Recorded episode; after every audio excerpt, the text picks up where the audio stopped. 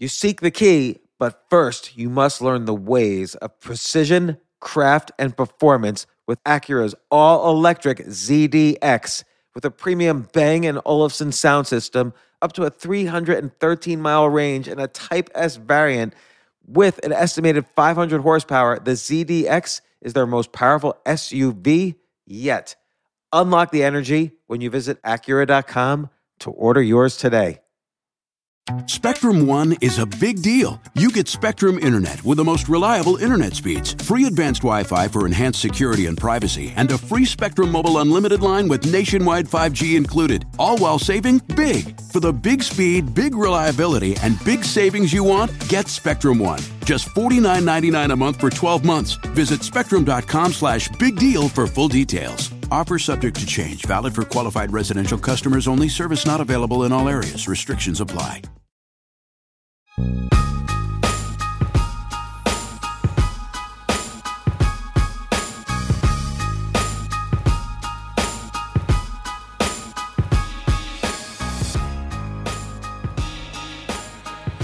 You know, I think what we all realize during this quarantine is that life is short and we've got to kind of enjoy things. And part of that is taking care of your brain, you know, which sends all these happiness chemicals throughout our, our body. Absolutely. Well, and let me ask you if this analogy is wrong. Like, I feel like, you know, the fight or flight instinct when there's danger is something that would, let's say, 30,000 years ago, probably would spike for people and then go back down to normal very quickly. Whereas I feel just even before this pandemic, I feel like we're constantly in this low simmering fight or flight mode in our brain, but we're just sitting still and staring at a computer screen where all the lions and tigers in the jungle our brain thinks are. Definitely. And of course, that probably increased during this time, but just in general, I want to figure out best practices for all these things. Well, I'm excited for today's conversation because there are things that we all can do to optimize the neurochemicals that allow us to focus better, sleep better, feel better. So here's the interesting thing about dopamine dopamine doesn't care about the deeper meaning. It's not like if you get a like, that your brain is doing some really fast subconscious processing and says, okay, a like equals this equals this means my life is secure and I feel good. It doesn't do that. Dopamine works on much shorter time scales. Dopamine tends to get engaged in whatever you're focused on. So it's kind of a positive amplification. You can train up focus, you can train up goal directed behavior. All right, so I'm starting off the day. I want dopamine to kick in. I want focus, happiness, excitement for my goals, and I want to be super smart.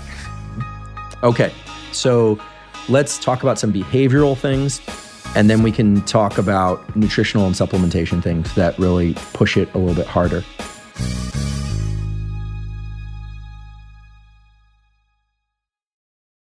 So, once again, Professor Andrew Huberman, uh, professor of neuroscience at Stanford, uh, we had him on a few weeks ago to talk about uh, specific neuroscience, neurobiological ways of dealing with anxiety, stress, uh, the brain in you know during this lockdown and quarantine. But I got so curious about what are all the neurochemicals? Like you keep hearing about dopamine serotonin oxytocin and their relationship to cortisol and other stress chemicals.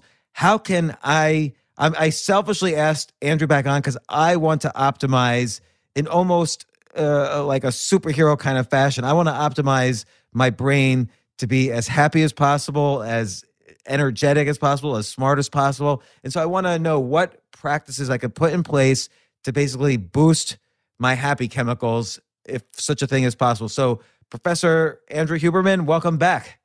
Thanks for having me. Great to be here again.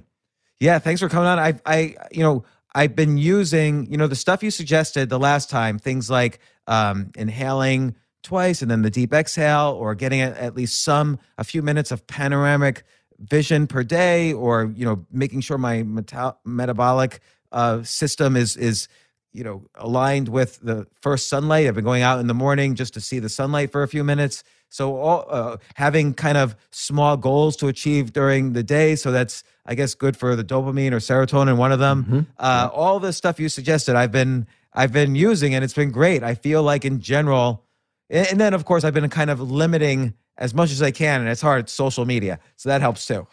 Yeah, great. Um, great to hear you're doing those practices. You know, those practices, even though they seem small and they none of them take very long, um, they sum to really raise the baseline of everything that you're doing. They improve your sleep, they improve your mood, they improve your metabolism, they improve everything because they really are the the the anchor and the foundation. So I think of it as like if you're like a boat, it's you really can't get out to sea if uh, you know if you're stuck in the sand. These are the things that kind of bring the tide in far enough so you can really push off. And then maybe today, I, it sounds like where we might be headed is, um, you know, once you're out to sea what are the things that you can do to really optimize that journey? And um, and I use this analogy because if if you're not taking care of these baselines, um, that the ones you referred to, morning sunlight, a little bit of evening sunlight, maybe even um, some panoramic vision, trying to stay off social media, especially in the late hours and middle of the night hours.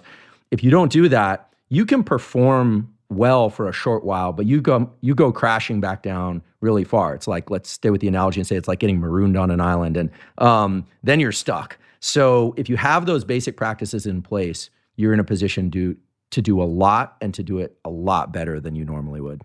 Well, and and let, let me ask you if this analogy is wrong. Like I feel like you know the fight or flight instinct when there's danger is something that would in let's say 30,000 years ago probably would spike for people and and then and then go back down to normal very quickly. Whereas I feel just even before this pandemic, I feel like we're we're constantly in this low simmering fight or flight mode in our brain, but we're just sitting still and staring at a computer screen where yeah. all the lions and tigers in the jungle our brain thinks are.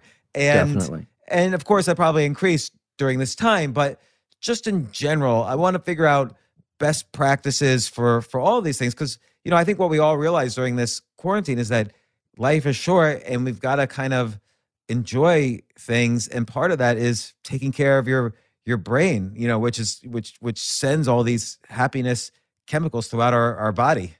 Absolutely. Well, I'm excited for today's conversation because there are things that we all can do to optimize the neurochemicals that allow us to focus better, sleep better, feel better.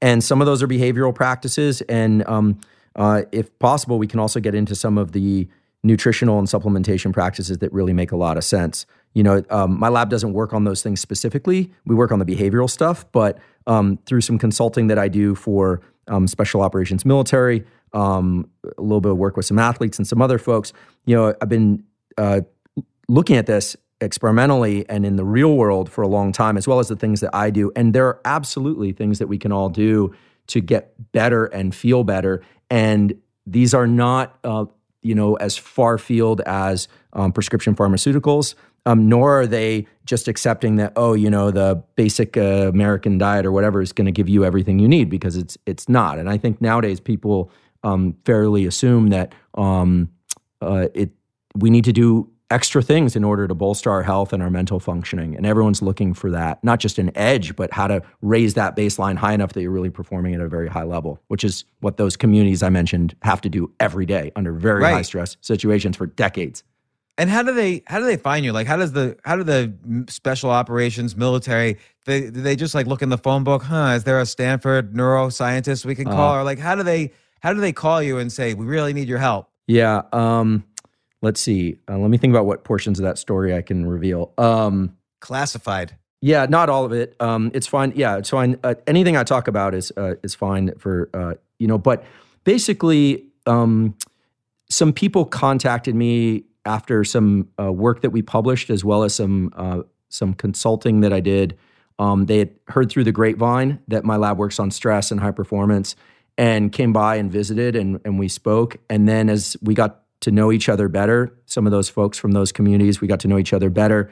They mentioned that there were people in their communities that uh, could benefit from some of the knowledge, and I have some. I also happen to have um, two or three very close friends who uh, were in the SEAL teams. Um, one's retired, two are um, were active duty for um, nine plus years in the SEAL team. So I got to know people um, that way, as well as um, Canadian Special Warfare. I got to know those guys through some um, different circles. But yeah, eventually, you know, they realized that I'm somebody who thinks about the science, but thinks about how the science can be exported to different communities. And then um, they started telling me about some of the things that uh, needed optimization. Obviously, they're already functioning at extremely high level, and we got to work, and um, and we've been doing you know regular work for a couple years now, and the work's going to continue. I hope uh, it's a, they're wonderful communities to work with. Yeah. Have they said, "Oh, this has really changed our, our skill levels or our, our, our performance," or what have they? What have they? What kind of feedback have you gotten? Uh, well, the feedback's been really strong because, and the work is expanding um, because obviously there are a number of different groups within that community. The work is expanding. I think the basic feedback was this is all new. We hadn't heard about this before, and we're going to implement it. And I'm actually in in regular contact with um, some of the guys that are active duty, especially up, up in Canada, and they give me feedback. And so we're constantly iterating. You know, the the advantage of working with communities like that is a they're all super motivated. They all really want to be there you know, any job you go to, there are always a few people that don't want to be there. You don't find that in special operations, right? At least I haven't experienced that. They all really want to be there. They're all trying to play at an A plus plus level, and so and they like to optimize and uh, tailor things to their own uh, unique needs. So I'll get um, I'll get texts or contacts. I go up there from time to time, or um, or out there as the case may be, and the and we're constantly iterating and, and there's also a lot of exciting developments in the world of um, neural machine interface of building out technologies for measuring biometrics and interfacing with um, our natural biology so the plan is for the work to expand over the next few years. So yeah the feedback's been good. It's been a lot of fun and um, and i consider the work uh, among the most rewarding work i'm involved in these days. And like when you find out something new about oh dopamine or serotonin or any of these neurochemicals and you apply it to yourself, do you feel uh, uh, a change, or is there some kind of how do you know it's not some sort of confirmation bias that's kicking in where oh this is my idea so it must work?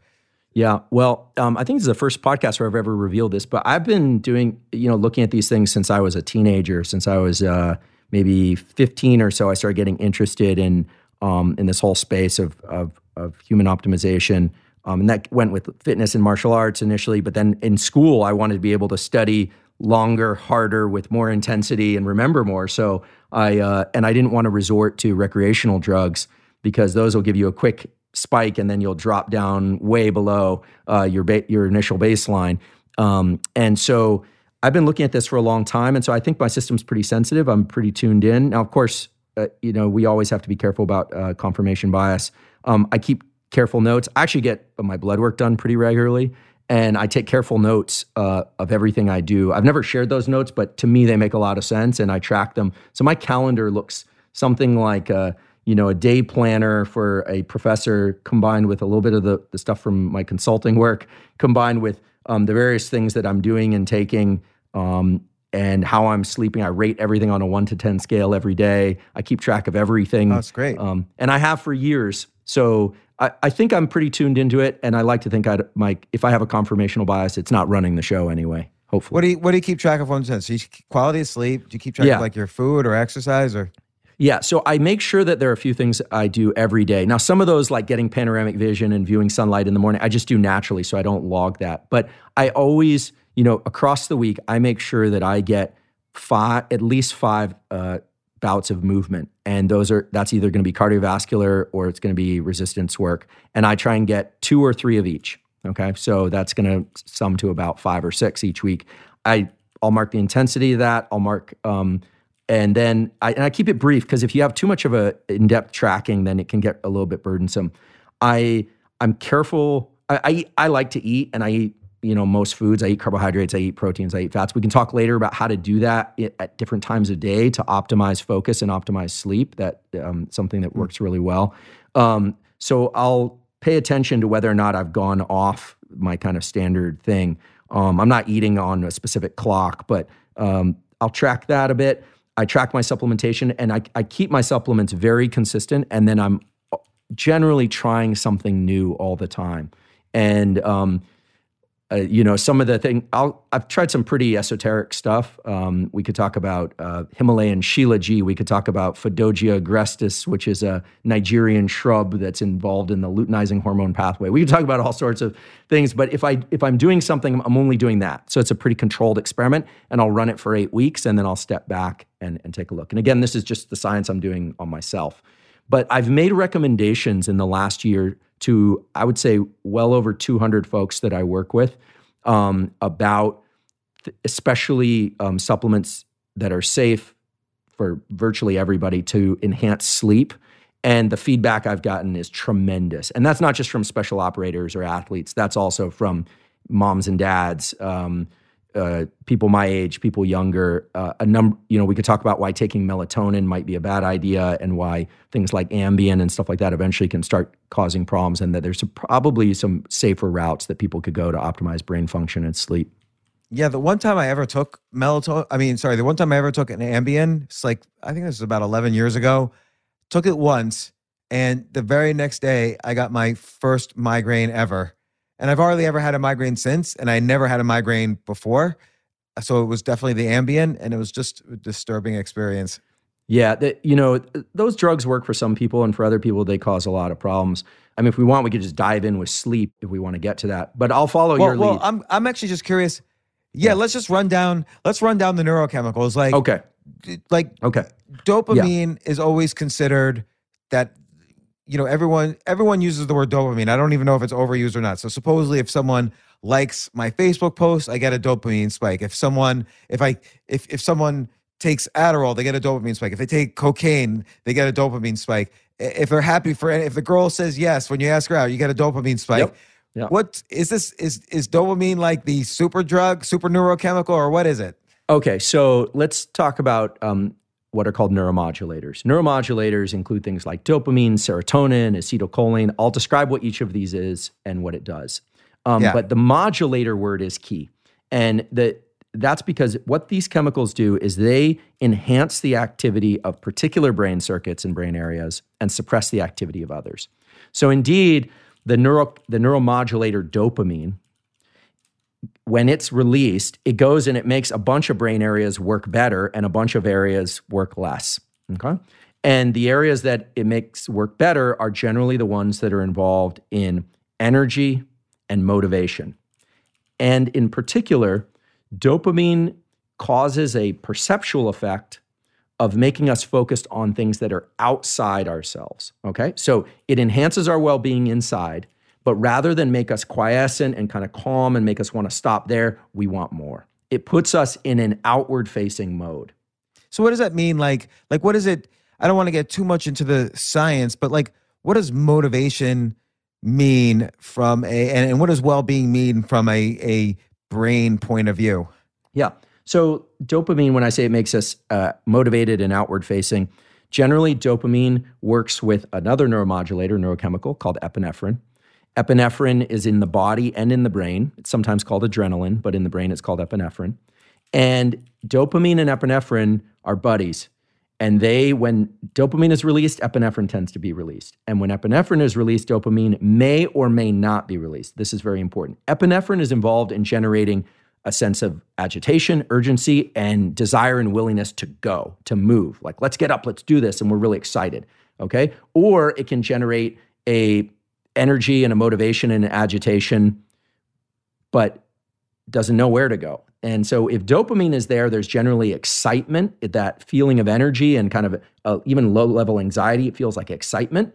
And if dopamine is low, it feels like agitation and it doesn't feel good. It feels more like what we would call stress. But those two, but so if there's dopamine, there's generally epinephrine, but if there's epinephrine, there isn't necessarily dopamine. So just to review, we've got dopamine is kind of rewarding, feel good, and motivation.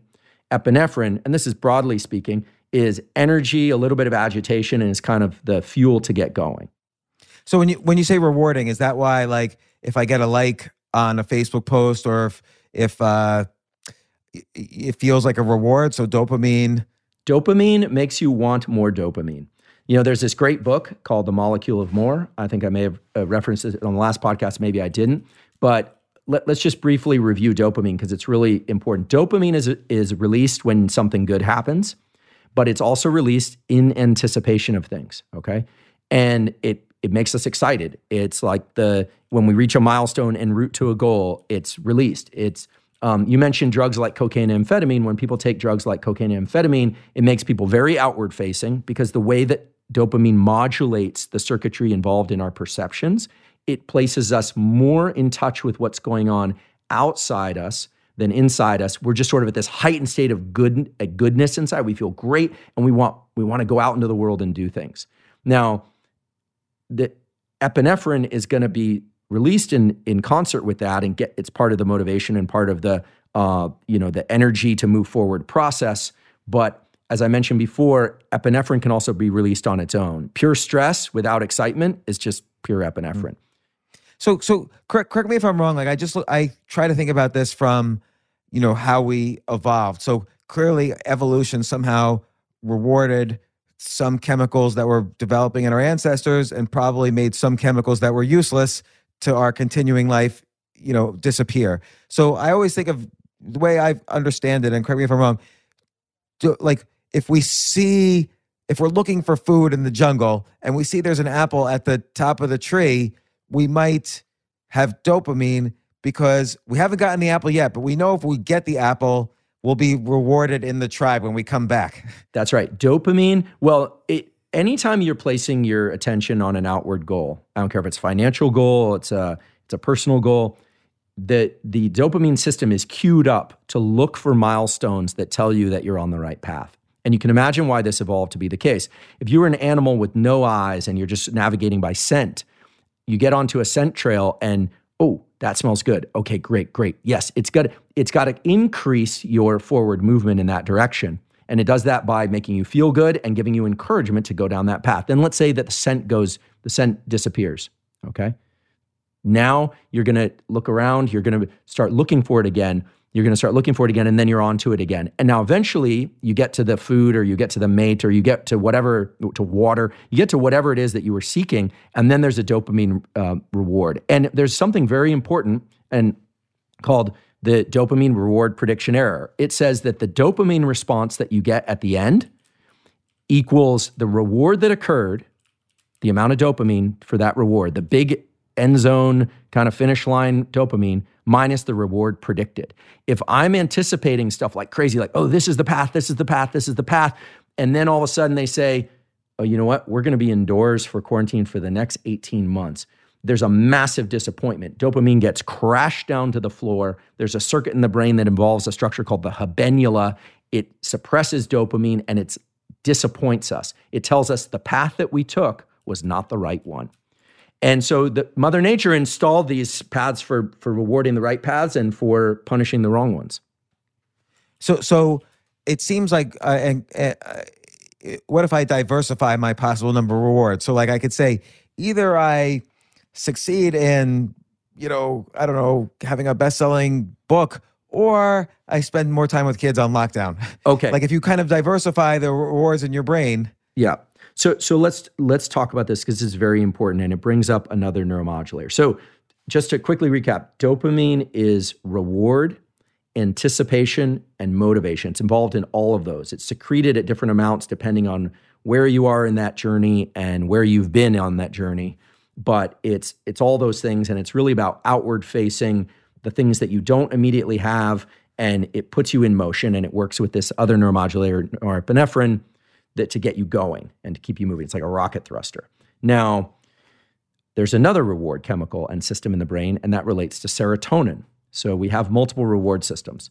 The serotonin system is engaged when we feel rewards for what we have in our immediate environment or we already have in our possession. So when I sit down with my bulldog at the end of the day and give him a good scratch, I think about how much I love him, or even if I don't, that's likely to promote the release of serotonin.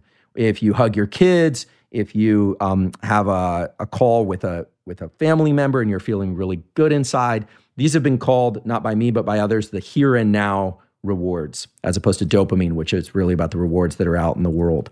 So the serotonin system can be accessed anytime but it tends to promote quiescence and calm.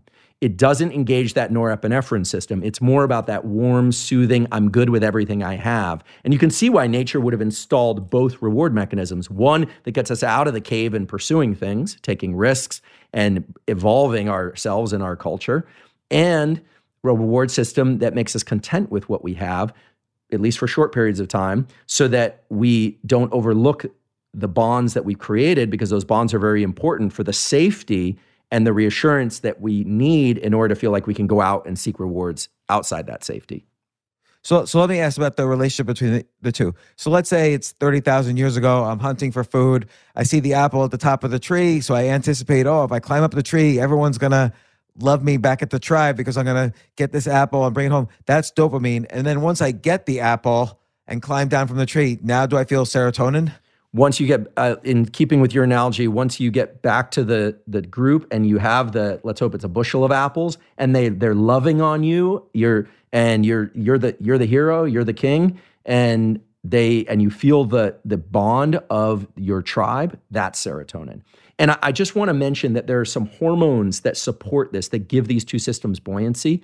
And you've heard you probably heard of one of them before. One of the hormones that gives the serotonin system buoyancy is a hormone called oxytocin it's actually oxytocin is actually a, a peptide hormone. It sort of acts as a neurotransmitter in the brain that's actually involved in milk letdown in lactating women, but men make it also, and women make it also even when they're not lactating. And it provides um, support to the serotonin system in general and it really enhances pair bonding and bonding between parents and child and child and parents. It's actually secreted most in response to physical contact of skin. We have receptors that trigger these circuits. And so you can imagine why this was important. Babies that just kind of got left on the side while people while the whole tribe went to go get apples or people weren't interested in nurturing that baby too much didn't do too well. But that the whole tribe probably didn't do too well. So they're the oxytocin and serotonin system work together to support this here and now feelings of warmth and well-being. These are rewards and quiescence. They tend to promote stillness. And then the dopamine system is involved in the get out there and pursue. It's really about pursuit and getting more of things that we don't already have. And so when I hear stories of very successful entrepreneurs that do have incredible, you know, financial success and then I hear about their personal lives crashing or they're off doing transcendental meditation retreat retreat number 35 um, trying to find themselves or doing outrageous amounts of psychedelics to try and be happy because they're miserable. And everyone says, wait, how can you be so miserable because you have all these resources? Well, they kind of, in my view, they overplayed the dopamine system and they underplayed the, the system of serotonin and oxytocin. And when I see someone that I consider a true high performer, that's somebody that really knows how to toggle back and forth between both.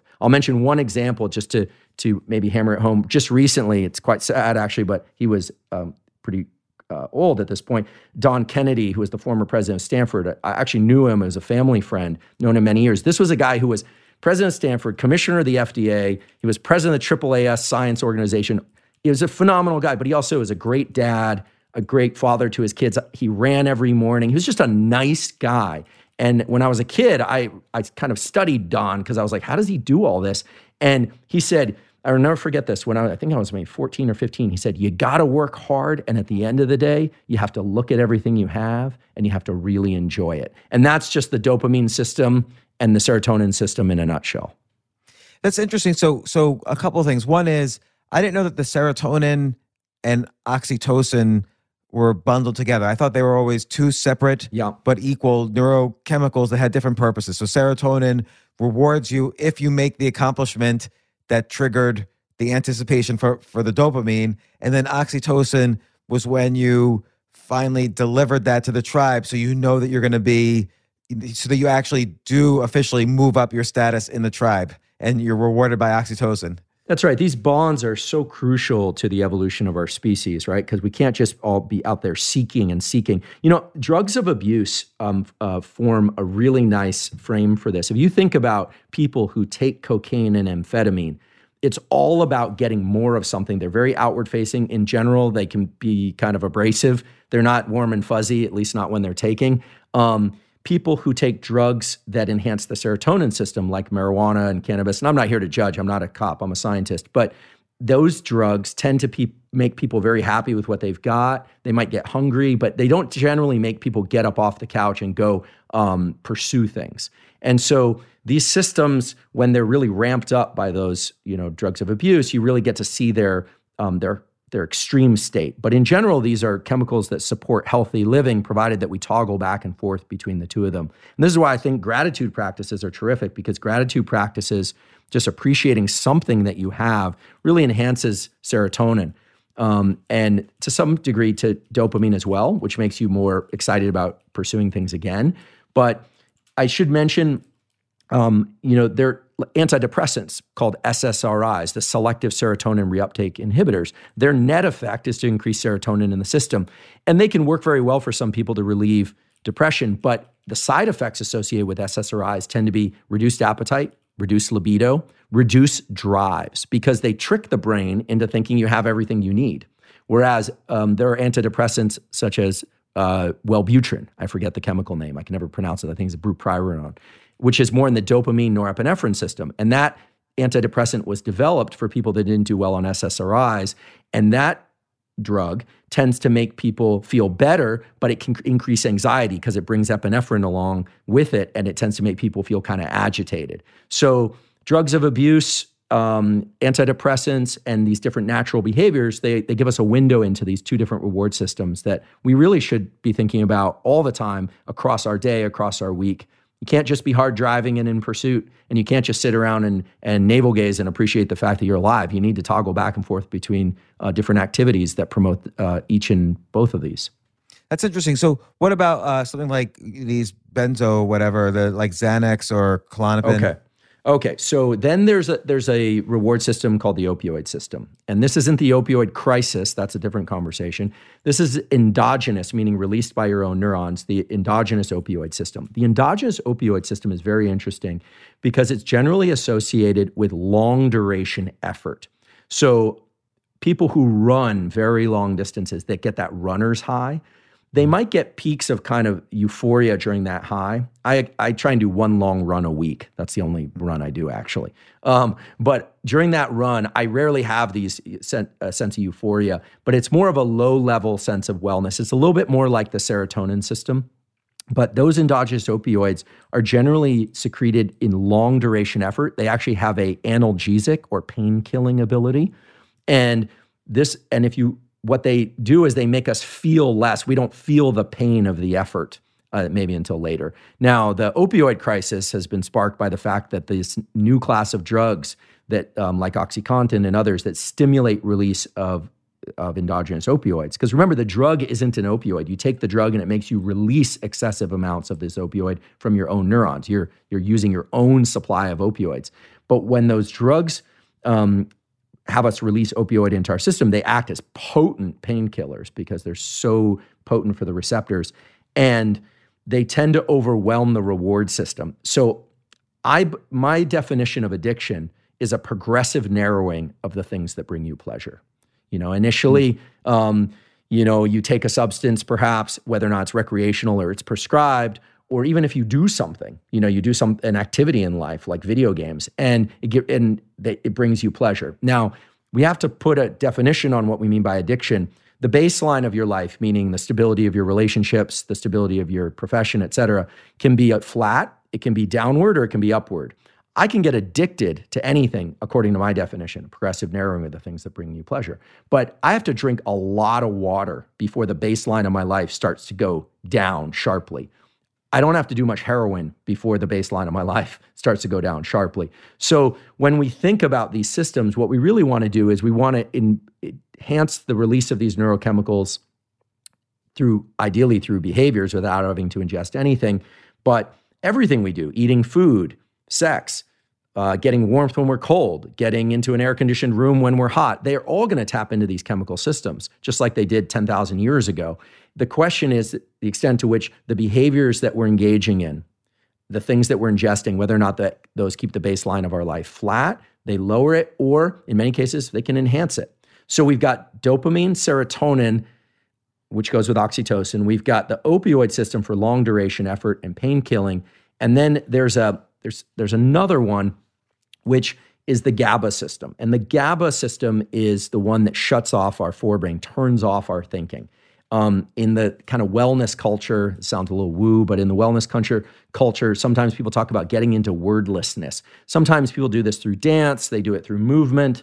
Is they this do like it flow? This is could be like flow, it could, and this is, but on a more basic um, kind of everyday level, this is what happens when you're falling asleep at night. You got to turn off your forebrain, and the reason people have a couple drinks to do that, which you know may or may not be a healthy practice depending on what you believe and who you are, the reason people have a couple drinks is because they want to shut off their forebrain because it increases gap the release of this inhibitory neurotransmitter called GABA. And that and so the forebrain will shut down. This becomes important later when we talk about tools for enhancing sleep because basically to get to sleep and stay asleep, you need to shut down your forebrain. You have to move away from thinking and doing and start just kind of being. But that's very hard to talk yourself into. So GABA would be the other one that I'd throw into the mix. And then if we really wanted to spin off into neuromodulation, um, we could also talk about the endogenous cannabinoid system. Um, people hear cannabinoid and they think, oh, well, we make cannabinoids naturally, therefore, uh, marijuana and stimulating the release of cannabinoids is probably a natural behavior. Um, that's not true. Sorry, folks. Um, again, I'm not a police officer. I don't care what people do. Um, for their own personal behavior. You can do what you want. But the fact of the matter is, endogenous cannabinoids, the ones that we make inside us, are a little bit more like those opioids. They were designed to provide a mild uh, relaxation and pain killing response, but they're involved in the formation of memories. They actually have a biological function that's separate from what people normally think of as uh, cannabis. So, um, remember, just because your body makes something naturally doesn't mean that you want to radically increase the levels of that thing at any one moment. And in fact, when you do that, you run into trouble. People often will ask me, you know, what are my thoughts on cannabis? I'm not a pot smoker. So what I always say is, um, look, I'm not here to judge, but I doubt it's going to make you smarter.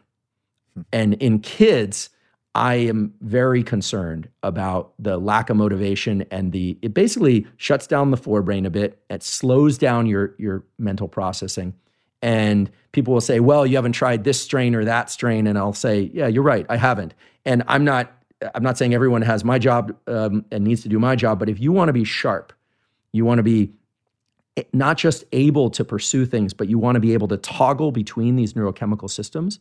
I recommend that people approach these things with um, at least with the information in hand and, and some caution. So, does marijuana make you, smart people dumb? No, but does it make people who are amotivated and um, more amotivated? Yes.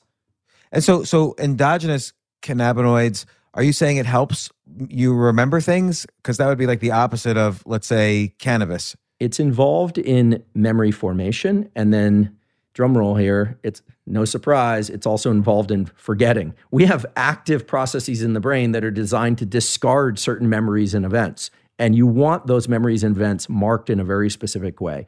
And there's a reason why marijuana causes a, um, forgetfulness. Uh, it has to do with a suppression of the forgetting um, circuitry. Uh, it has to do with um, what sort lowered glucose metabolism in certain brain areas. I mean, it's lowering the metabolism of the brain. And again, for your listeners that that like to indulge, I'm not here to judge. I just we should just be honest about the biology.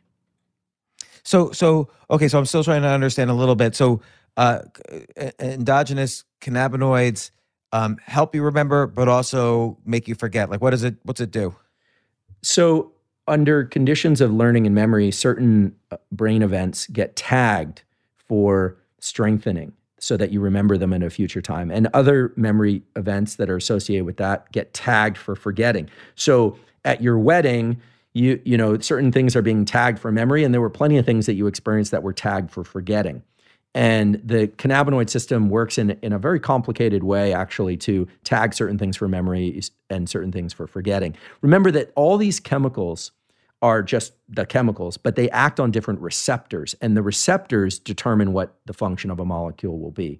So the, I'm talking in very general terms today. I realize that, um, but That's okay. the you know the the general contour of these things is the way I described, but the receptor pathways that each of these neurochemicals tickles will create forgetting or will create um, you know enhancement of certain memories. And right now there really isn't a uh, a fundamental understanding of the cannabinoid system at the level that would allow me or anyone to say okay taking cannabinoid x is good for promoting this type of memory but it won't impact uh, forgetting. I don't think we're we're there yet and the CBD craze is very interesting. This isn't something I've tracked really carefully, but you know the com- the commissioner or maybe it's former commissioner the FDA was starting to really look at this carefully because the CBD thing kind of you know snuck out like wildfire. It's not regulated, and it, the one thing we know for sure is that in a pretty broad and careful uh, evaluation of all the CBD products that were out there, most of them are way off from the doses that are listed on the label, way off. In, and that could be higher or lower. So we know that. And CBD likely has effects on some of these pathways um, as well, but we, we don't really know what those are yet. There just hasn't been a lot of science done.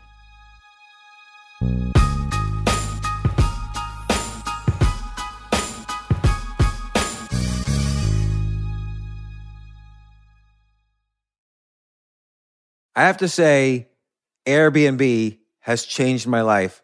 I just love staying in Airbnbs. Like in about a month, I'm going to Cocoa Beach, which is right next to Cape Canaveral. I'm going to watch some rocket launches. I'm going to, of course, be staying in a very nice Airbnb on the beach. And it's just such a great experience. Like the whole world is available to us now because of Airbnb. But whenever I'm at an Airbnb, I always realize, you know, I the home that I left to come to this Airbnb, I could be making money on that right now by hosting and and being an Airbnb myself. So, and I've known people, I had a friend who basically, you know, made a living from turning his home into an Airbnb. So if you have a home, but you're not always at home, you do have an Airbnb there. And it can, it can easily fit into your lifestyle, and it's a great way to earn some money. Your home might be worth more than you think. Find out how much at airbnb.com slash host.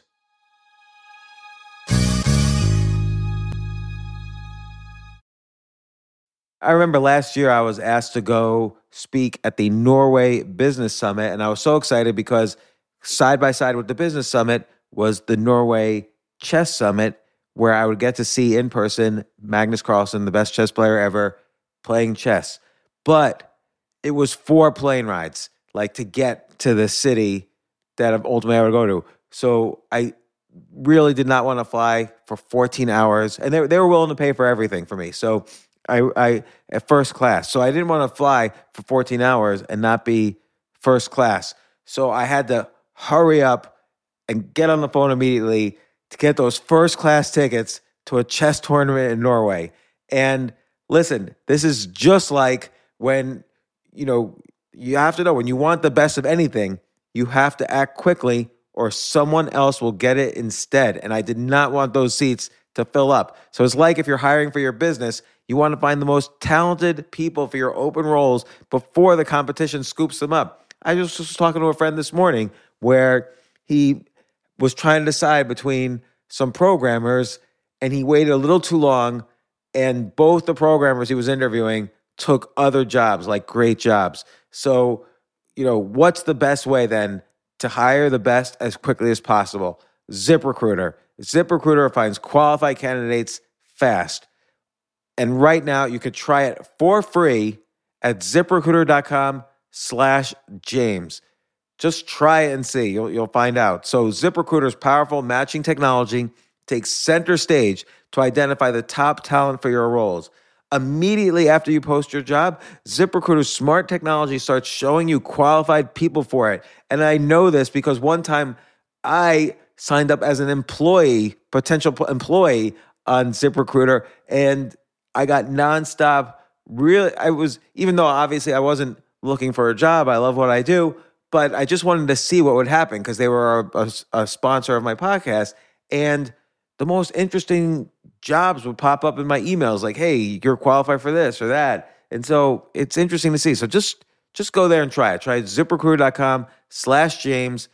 Amp up your hiring performance. Now, this is more for if you're hiring, but amp up your hiring performance with ZipRecruiter and find the best fast. See why four out of five employers who post on ZipRecruiter get a quality candidate within the first day. Just go to this exclusive web address right now to try ZipRecruiter for free. ZipRecruiter.com slash James. Again, that's ziprecruiter.com slash James. ZipRecruiter, the smartest way to hire.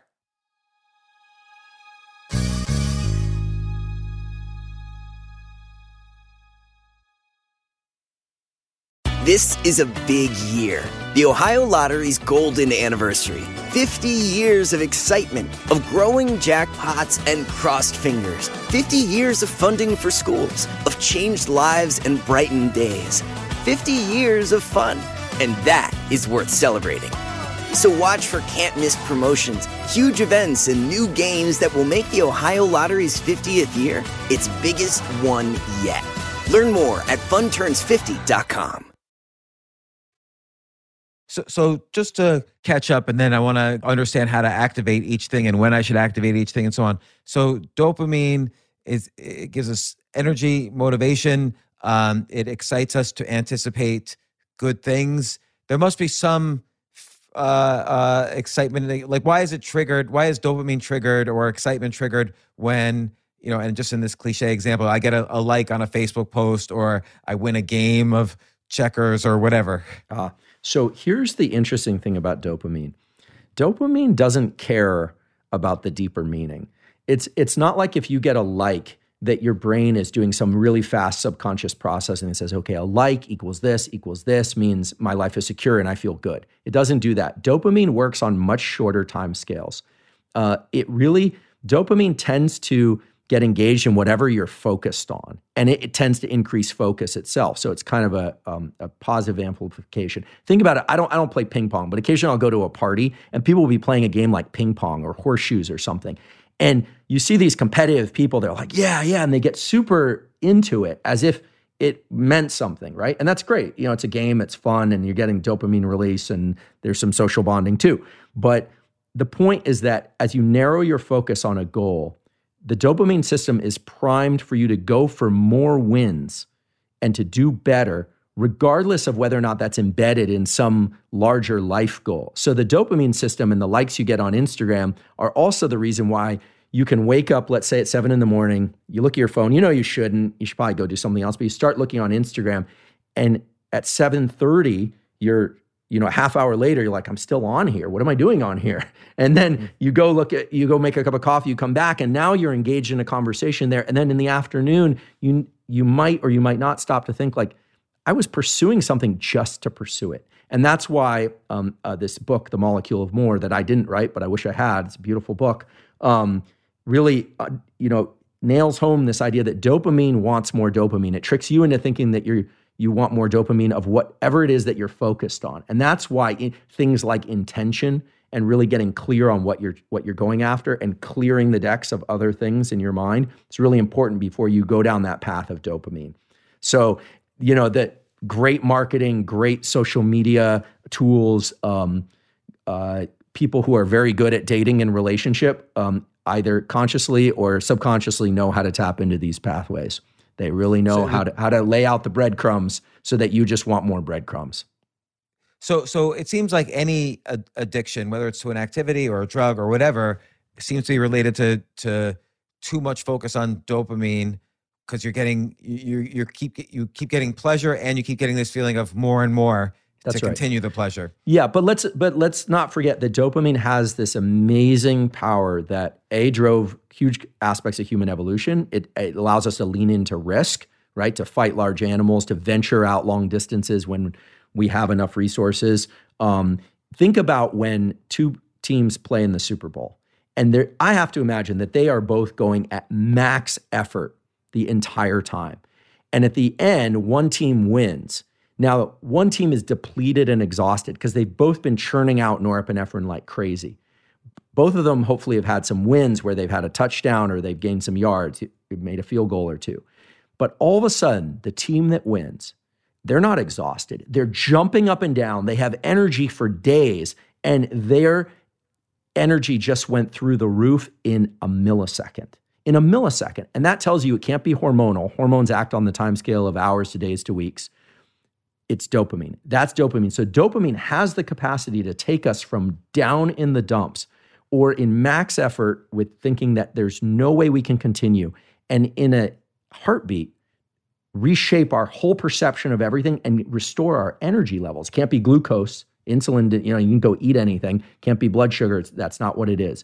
And dopamine has that power. The other things that release dopamine you may have experienced this is humor. If you're working with people or you're just having the worst day or the worst week or the worst month and somebody cracks a joke all of a sudden it's like you've been restored in a second. Mm. That's the dopamine system. So it has a dark side, right? It can be, you know, endless pursuit of pursuit without a goal in mind, or endless pursuit and then you reach the big goal and then you haven't tapped into the serotonin system and so you're left without relationships and other ways to gain rewards.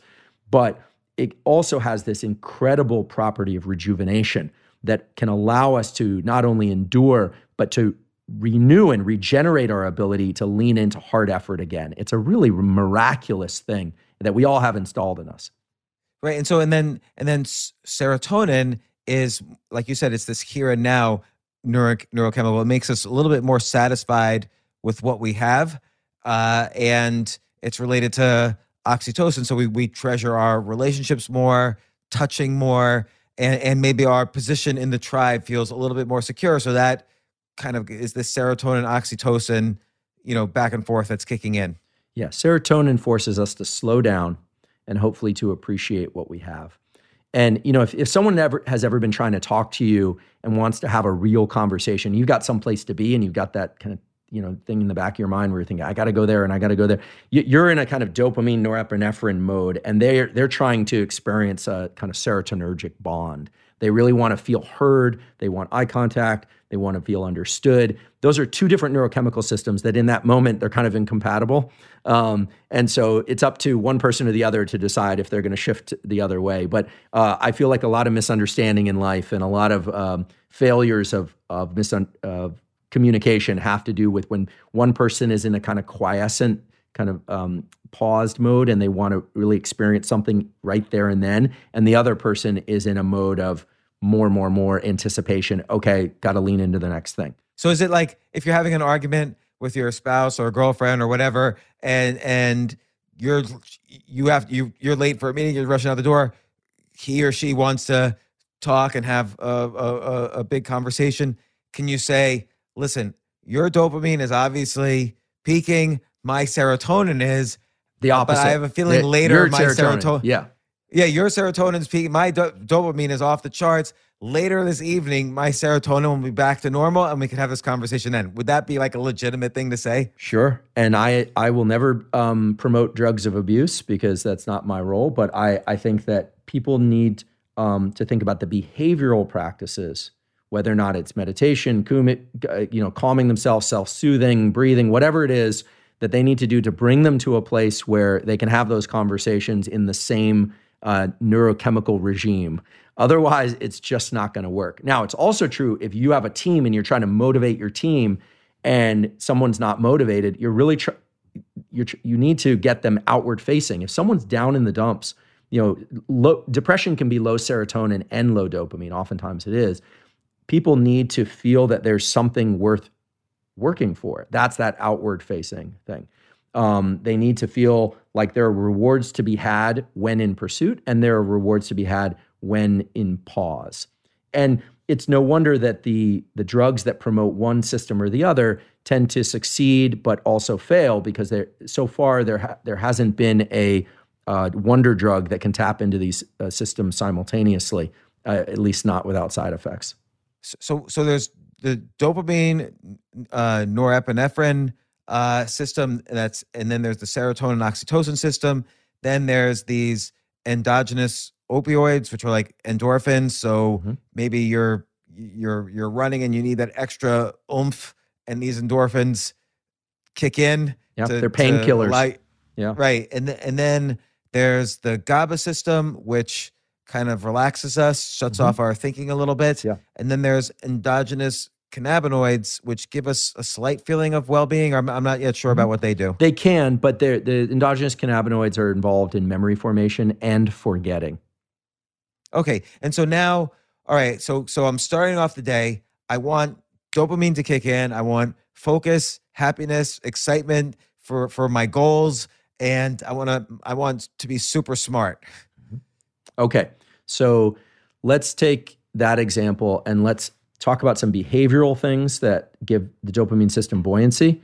And then we can talk about nutritional and supplementation things that really push it a little bit harder. So there are a couple things that we need if we want to be energetic and in focus. And I'm going to add another neurochemical on focus as we go along, just uh, heads up. Um, So if we want to have energy, we need that norepinephrine system working well. It works alongside a, a, neurochemical called cortisol, and cortisol is always talked about as bad, this stress hormone. But you want cortisol high during the morning. You want it to peak in the morning and get you going. It's what wakes you up in the morning out of sleep, actually. And to do that, you, that's why I'm a big proponent of this: getting sunlight in your eyes first thing in the morning. And if it's in your practice, or or you're inclined to do it, trying to get some movement first thing in the morning. You don't have to do your full bout of exercise. If you do, can do it in the morning, great.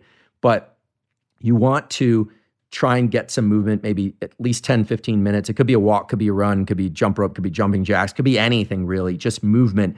That's going to get the norepinephrine system primed because you have the adrenal glands, which sit above your kidneys, and they kick out norepinephrine and cortisol and get your system awake. Now, the dopamine system is really about picking a goal and a target. So, this is why it's so crucial to identify what you're going to try and accomplish in, say, the before noon or in the first hour of your day or the first two hours of your day. Really setting a goal.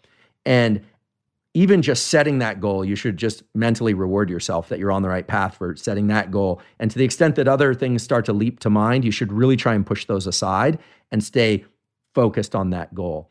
The reason is if you can stay focused on that, and you're going to get the dopamine reward as you move forward. It's going to feel might feel a little tough depending on how well you slept or how poorly you slept. But if you reach that goal, you're going to feel a dopamine release. It's going to get you better at focusing on singular goals. Now, there's another way to get your dopamine in the morning that's going to take you off track. And I'm guilty of doing this.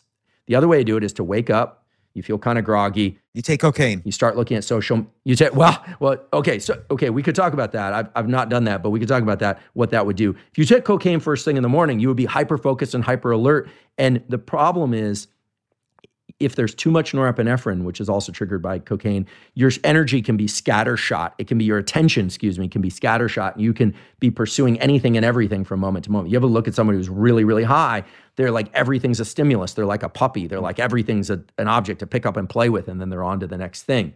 You know, they've got like, you know, a little saliva in the corner of their mouth because they're like frothing at something, but it's meaningless. And then they come down, they realize it was really meaningless. So assuming that's not um, we don't want people doing that. Uh, we definitely right, don't right. want people doing that. So you are moving toward your goal and you can also get your dopamine from picking up your phone and starting to you know flip through instagram. You'll get your dopamine one way or another but you're not really on a specific path unless your job is to go provide likes for someone that owns an instagram account. So you want to pick a targeted goal and you want to move toward that goal and ideally, you do it in the early part of the day because it really does prime this dopamine system to be able to do that more regularly. Movement early. So, the, what's the yeah. what's yeah? the relationship between the sunlight in the morning and the exercise in the morning and being able to, uh, uh, you, know, does the level of dopamine change if you do that when you start yeah. picking a target, so, a goal, and so on? Yeah. So here's here's the thing that's really key: is forward movement whether or not it's toward a cerebral or intellectual goal or it's physical exercise. For literally forward movement triggers release of dopamine. This uh, my lab published a paper in 2018 in the journal nature showing that forward movement especially when there's a low level of stress in the system when you're a little stressed promotes the release of dopamine okay? Forward movement also quiets the activity of the amygdala this threat detection center in the brain. Forward movement toward a specific goal and you're always in forward movement of some kind. The question is, are you in forward movement toward a focused, valuable goal or not? So that's why, you know, you hear about these practices of setting out the plan the night before, or, um, you know, some people wake up and they're very focused. Other people, like me, I wake up and my mind is a little still discombobulated from sleep because in sleep our mind is discombobulated. We're not able to form plans. And it takes me a while to transition out of sleep. So I use 10 to 15 minutes of exercise as a way of, of amplifying that epinephrine and dopamine system. So I'm actually just moving towards something. This morning, I didn't have much time. I literally took a, a 10 minute jog. It's not my round of exercise, but it has me moving forward and it puts me on a path. So there are a couple other things. Um, again, not a nutritionist. Um, I don't study supplementation, but there are some things that I do that I think are very valuable and that people in various high performing communities do. One is a lot of people nowadays are in, are into intermittent fasting. Fasting itself will stimulate the release of norepinephrine. And in, interestingly, it will also slightly increase the amount of dopamine because it puts you in kind of anticipation of a goal. Now, normally that goal is food if you're very, very hungry. But there's this ancient mechanism whereby when our blood glucose is low, we tend to have, even though we might be a little eh, um, hungry and a little bit agitated, it tends to focus us on things outside ourselves. It means we need something outside ourselves. So we're less content to just sit on the couch or less content to just be quiescent. As uh, contrast that with after you've eaten a big meal, right? You're you're probably more comfortable to just sit down and relax, and that's not an accident. So if you're going to practice intermittent fasting, I don't really do that in a strict way.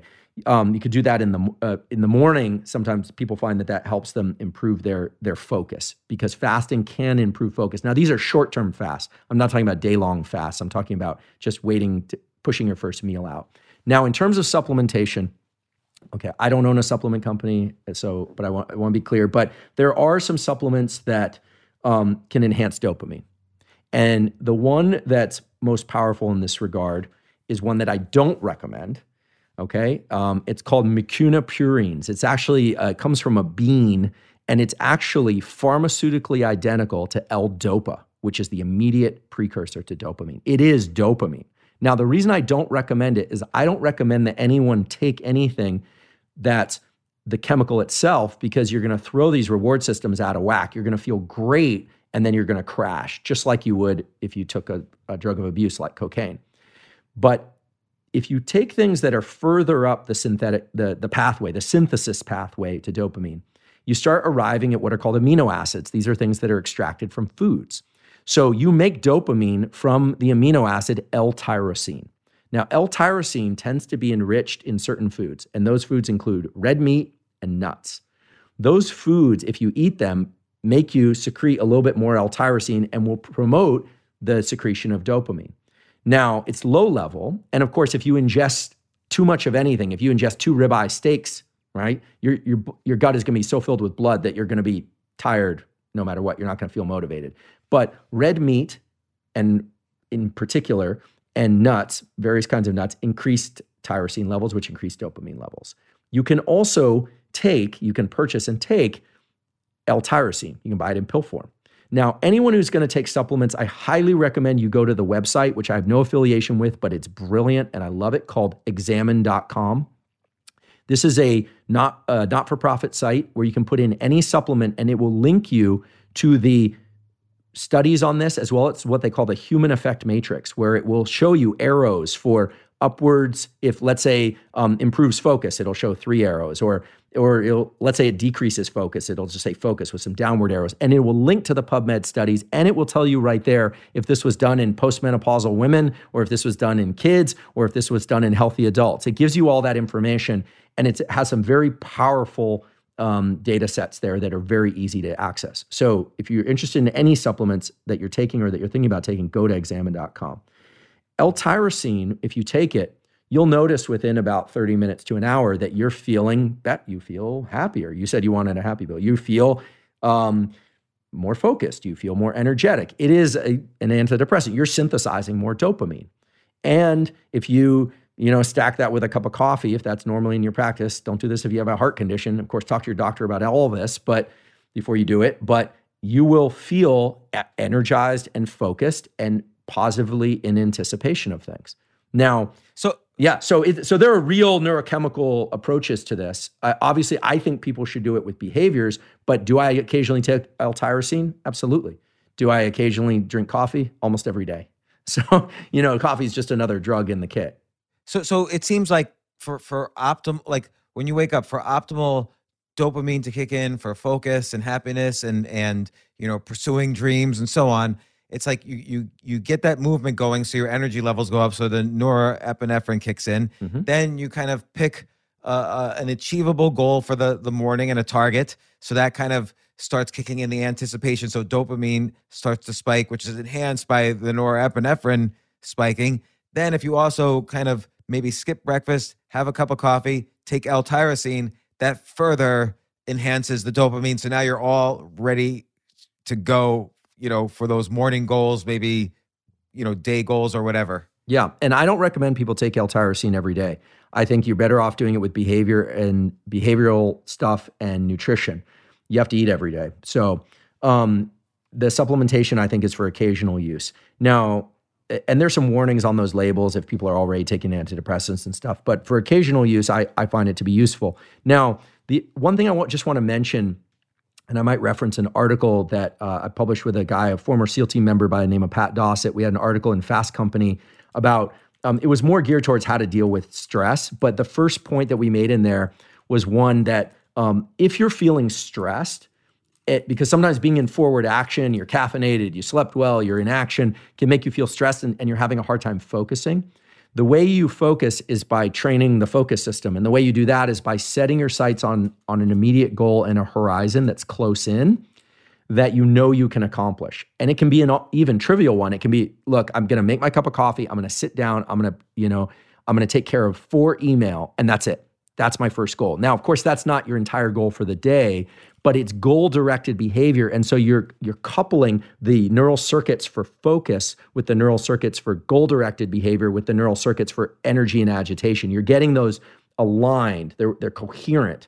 Whereas when you sit down and you look at your phone and you're getting likes from Instagram and trying to take care of some emails, your neurochemical systems are kind of split. They're incoherent. And it's no wonder that by 11 or 11:30 you haven't accomplished much or you feel like you've been kind of overworked and you're a little discombobulated. So there's a reason why in the SEAL team community, you know, there's the kind of famous YouTube video that uh, Admiral McRaven gave about, you know, first thing in the morning make your bed. There's a there's a reason why in those communities and all military communities for that matter, you have regular, predictable tractable practices that you know you can accomplish first thing in the day, it's not necessarily just about the practice. It's not about having a well made bed. It's not about making a cup of coffee. It's about you being in control of the control circuits because you have these brain fun- circuits that are involved in controlling yourself and setting blinders on yourself when you need to and moving forward towards those goals. And if you don't practice those circuits, you don't take control of them, your brain is perfectly happy to go get dopamine any number of ways, get serotonin any number of ways. And so you can train up focus, you can train up goal directed behavior. And what's cool about it is it's an amplifying effect so that pretty soon you get up in the morning, you find yourself naturally in forward motion and naturally targeted on specific goals. So this suggests a lot of behaviors. Like, for instance, if you find yourself just glued to the computer, I don't know, programming or writing an article or whatever, you're sort of saying, hey, take a break every now and then so you could move or you know get some forward motion so you at least keep the norepinephrine up there which keeps the dopamine still up there. Yeah. You know there, there's some good evidence that um, for work you know we want to do 90 minute what are called ultradian cycles to distinguish them from circadian cycles that you know working for 90 minutes then the brain tends to its attentional mechanisms tend to need a little bit of a rest and then going back to things there's the pomodoro technique of i think it's you know bouts of 20 minutes with rest there are a bunch of different ways to chunk your effort but I would say, uh, you know, whatever allows you to focus well on a particular goal and move toward that. Pick that goal deliberately and move toward it. And that's it's very normal to have some uh, what I call mental pop-ups for you know uh, pop-ups in your mind to come come about, or you think you need to look at your phone, or maybe even do it, but to set that aside. And if you can do this, you will greatly enhance your ability to do this over time. So, um, so that's the dopamine system it, you know, in a nutshell and how to lean into it. And then through the afternoon, what happens is cortisol and norepinephrine naturally start dropping off. That's why I recommend people get a little bit of sunlight towards the afternoon hours. Maybe that's a good time to get your exercise. It's really, you know, I can't tell people when to exercise. If you start ramping up the dopamine system or drinking a lot of coffee late in the afternoon, that's fine too, right? You but you might run into a problem where you're going to have challenges getting to sleep in the evening. And you know, so as the day progresses, it, I don't know if now is a good time when you talk about serotonin and about rest, yeah. but as the day progresses, there are a couple things you want to do. You want to start pulling back on that dopamine and norepinephrine system. So obviously, not drinking too much caffeine late in the day unless you you know really need to pull an all nighter or something. But if you're planning to go to sleep that night, pulling back on that system. The foods you eat toward bedtime are really key. So serotonin is synth- some people take 5-HTP, which is the immediate precursor to serotonin. You can take that in pill form. I don't recommend that for the same reason I don't recommend L-DOPA for dopamine. It's too close to the natural chemical serotonin. But there's a naturally occurring amino acid called L-tryptophan. This is what's present in turkey. and in complex carbohydrates like pastas and rices and things like that, that is a precursor to serotonin. And so this is why many people find it useful to eat the majority of their complex carbohydrates late in the day. This runs against a lot of advice people have heard, but late in the day to promote the secretion of tryptophan and help them transition to more relaxation and sleep and to eat more of that. So I, I personally eat low carb during, during the day and then I eat my carbohydrates at night because it allows me to relax and sleep. And I don't tend to eat breakfast. I don't tend to eat in the morning. So the L-tryptophan really helps calm down.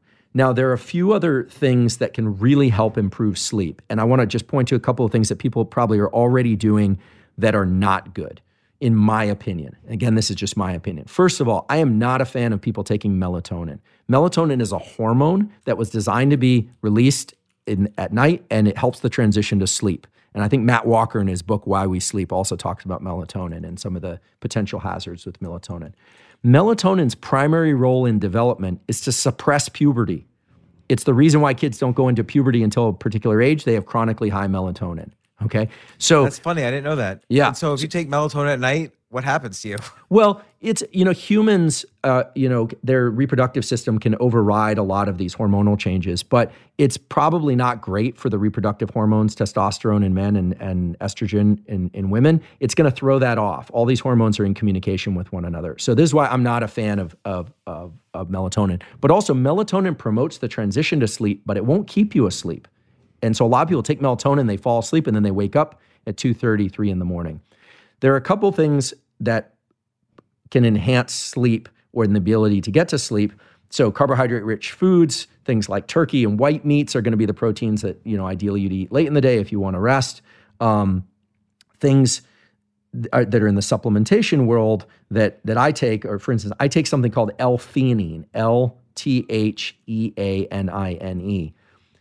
100 to 200 milligrams of L-theanine promotes the synthesis of GABA, and GABA is what's required to shut off the forebrain so that you can fall asleep. So theanine, I should just uh, one one warning: if you have if you're a night uh, if you're a sleepwalker, theanine can give you very vivid dreams, um, and so might not be great for sleepwalkers.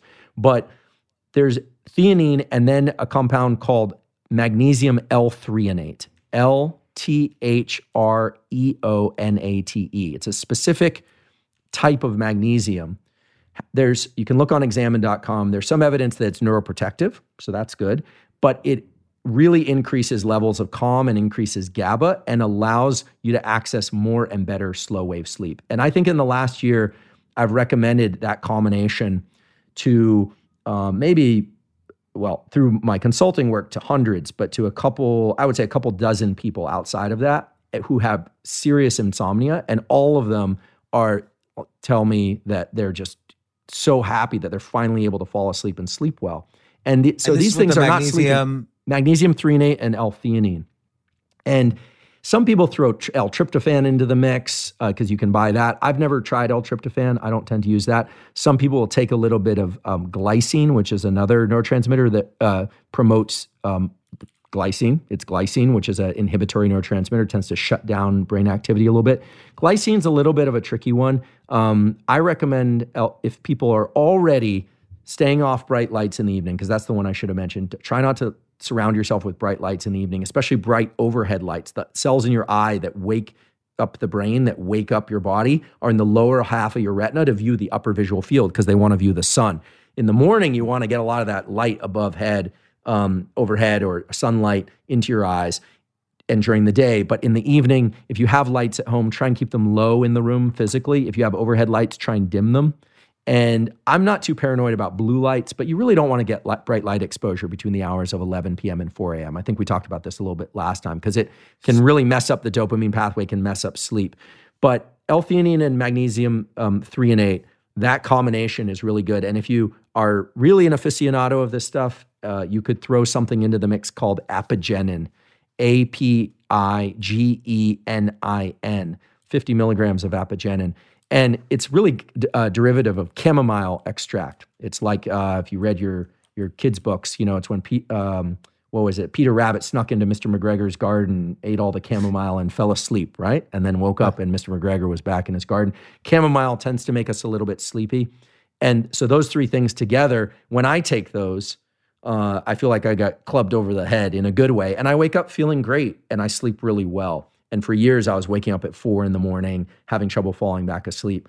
Um, again, check with your doctor, but these are these are natural compounds in high potency. These are not. What time do you go to sleep at, at night? So I'm bad about this. I'll be honest, James. I'm I'm really alert and awake early in the morning. In the afternoon, my brain doesn't tend to work that well. I like to take a nap and relax, and then I tend to stay up till about eleven, sometimes twelve. I really, if I go to bed at ten o'clock, I wake up at three in the morning, ready to go. But I rarely get to sleep at ten. I just figure a lot of great things in life happen after 10 p.m. And so I like the way my mind works between 10 p.m. and midnight. It's different than the way my mind works in the morning. It's a different kind of not, it's a little bit more lo- non-linear operations, but sometimes that's good. And so I, I use this, um, the, I use the naps and I do a practice called Yoga Nidra. I think I mentioned it last time, but where yeah. you lie down and just listen to this script once a day. That helps me fall asleep when I need to. It helps me recapture some rest that I didn't get during the night. So I tend to go to sleep around 11, 11:30 and I wake up around 6:30. And I probably yes, I could probably use a little bit more sleep. Um, I generally wake up feeling a little bit groggy, but once I get into motion and I start going, I'm good until about three or four in the afternoon, and then I need a break. So, so, so you mentioned, um, like for serotonin, you mentioned you don't take L-tryptophan. Maybe you have, uh, you know, some some complex carbs and so on, and that triggers the or the, or nuts, and that triggers the L-tryptophan. But uh, do you do anything else for to boost your serotonin? Okay, so um, meat and nuts are good for dopamine and norepinephrine, and a molecule I haven't talked about called acetylcholine, which is good for focus. Okay, um, L-tyrosine, nuts, meats, you know, those sort of batch together for energy and focus. Caffeine, um, if it's in, eh, you know, if you can take drink caffeine, uh, hydrating. Is acetylcholine really well. is that a supplement or is that acetylcholine is a naturally occurring neuromodulator that that increases focus. There are ways you can increase that too. There are supplements like um, you can like alpha GPC um, is a supplement that will increase uh, acetylcholine. But uh, yeah, so um, and then for the serotonin pathway, it's complex carbohydrates, white meats. Um, like turkey in particular, uh, apigenin, thean, uh, theanine, and magnesium threonate. I have to be oh, careful. I see. All yeah. of those are for serotonin. They're, yeah. they're not just serotonin GABA. and GABA. Yeah. So I look at my day as two parts, right? For most people, it's going to be two parts. You wake up, you want to be energized and alert and focused during the day. And then as nightfall comes, you want to start transitioning into more relaxation and sleep so that by, you know, whatever, 10, 11, uh, 12 p.m., you're going into a deep slumber and then waking up and ready to do the next thing. I always say the two states that human beings need to master. You know, I, I love the discussions about flow and I love the you know discussions about awe and creativity. That's all fun stuff. But how about we just master these two states? Calm and focused or asleep. If you can be calm and focused, you know, calm, alert and focused or asleep, if you can do that, you're you're in a position to do most everything really well. You know, it, it's such a great point, and, and it makes me think these two states reminds me of basically the two strands of I hate to call it self help because I'm about to describe books that I consider not self help, but like the the the focus, the, the morning activities, the dopamine, the focus, the anticipation, the moving towards a goal. That reminds me of Viktor Frankl's Man's Search for Meaning. So instead of like, if you wake up and you want that short term goal, instead of just randomly getting your dopamine by searching, you, know, just thumbing through Instagram, which is like you say is scattered, uh, having some sense of meaning, even if it's tiny, like oh, I just need to return four emails. That kind of pushes you in the morning, increases the dopamine, and keeps you going towards the next goal. If you always have kind of micro meanings for for each part of that morning, you're going to keep the dopamine going. And then afterwards, in the afternoon, I'm switching to a new book the the power of now by like Eckhart Tolle, like just just focusing on like what's good about right mm-hmm. now mm-hmm. kind of is the is this serotonin thread of self-help yeah ram dass be here now uh, wherever you yeah. go there you are you know and then on the other side you've got um, i love the contrast because i know david we've done a little bit of work together you know like david goggins like can't hurt me it's all about like you know david's a master of driving himself toward goals regardless of how he feels internally. I mean, and I'll tell you from knowing him a bit, he is every bit as intense and every bit as goal driven and focused and disciplined as he comes across. That's not a persona yeah, that he's created. That's that's him. And so you've got these the you know, and in Eastern medicine they might call it yin yang, and um, you know, in the Bay Area we might call it um, you know, for the San Franciscoites, you'll know what this means, but we might call it like Mission Marina. You know, I don't know what they call it in New York, but it's these different personalities that are more about the here and now and being relaxed or more like hard driving and in pursuit. But we all have these, both these systems. I, I, I should mention something about um, the high performance communities. One thing that you find, and I don't think this is discussed much, but one of the thing that you, things that you find about people who are very high performers, especially people that do work in very complex, chaotic environments, over long periods of time is that they master the toggling back and forth between these two systems. They really do. They really master the ability to control their dopamine system and not let it control them. So they're not getting pulled by dopamine by some external force. They're driving toward an external goal and getting dopamine in the process. So they're keeping that close close by, so to speak. They're not getting pulled towards something. They're moving toward it and they're very good at relaxing. I was very surprised to see that some of the people who are the best performers are really good at going from full intensity to full relaxation. Let me let me ask you a question. Like, did, have you seen? Um, this is going to sound out of the blue, but have you seen the all the Star Wars movies, like the prequels? I, so I saw the first three of my generation. I didn't see the subsequent three that I'm told were the early ones. I, I sort of can't yeah. get past the uh, the switch up in the in the format. I, I grew up on right Star Wars, Return of the yeah. Empire Strikes Back, Return of the Jedi. Like those are, are those the ones you're referring to? No, there, there's this one scene in the um in the very first one. I forgot what it's called now. Um, where one of the Jedi's having like this intense lightsaber battle uh, against one of the bad guys, and then a door shuts between them, like an automatic door, and he has to wait for five seconds. And so he instantly just like goes down on his knees, closes his eyes, and appears to be meditating. And then as soon as the door opens up again, he jumps up and then starts fighting with the lightsaber yeah. again. And it sounds like that's the toggling between right. dopamine and serotonin, but, but very right. quickly. That's right. And if you can learn to master this, the transitions between these systems, you can see an outsized effect on performance and relationships in your life, right? I mean, you mentioned self help and the high performance world and all these business books, a lot of them, business wellness type stuff, is really about trying to amplify one or the other set of circuits. When whereas I really feel that uh, when you look at true high performers, they have they have great careers and healthy relationships. That's why I referenced you know Don Kennedy early on. You know, incidentally, Don was a runner. He used to get up every morning and run. Um, the, the you find that people they learn how to tap into both of these and switch back and forth, right? It's not just about being one mode or the other. Because I, I confess, I grew up in the Bay Area and I've, I've been down to Esalen and it's beautiful and all this stuff. And, the, you know, I've done a couple meditation retreats. But the fact of the matter is, I was never interested in just sitting and being still for endless amounts of time and then going back to work for endless amounts of time. You know, ideally, you do this on a day to day basis or even across the day. I have a trough in the middle of my day where I try and get into non thinking, non speaking, non doing for maybe 10 minutes. That's what Yoga Nidra is really about. So that in the evening, I get a second round of high focus work because that's just the way my life's organized. I can lean back into training or or intellectual work in a, in the same way uh, I the same intensity and focus I could early in the day because I put a trough in the middle and then I go to sleep. And so you don't have to do this across the lifetime. You know, you see so many people just go, go, go, go, go, and then crash. And then they learn how to do this and maybe they disappear and come back. You want to do this across the 24 hour cycle every day. And sometimes more and sometimes less of one or the other.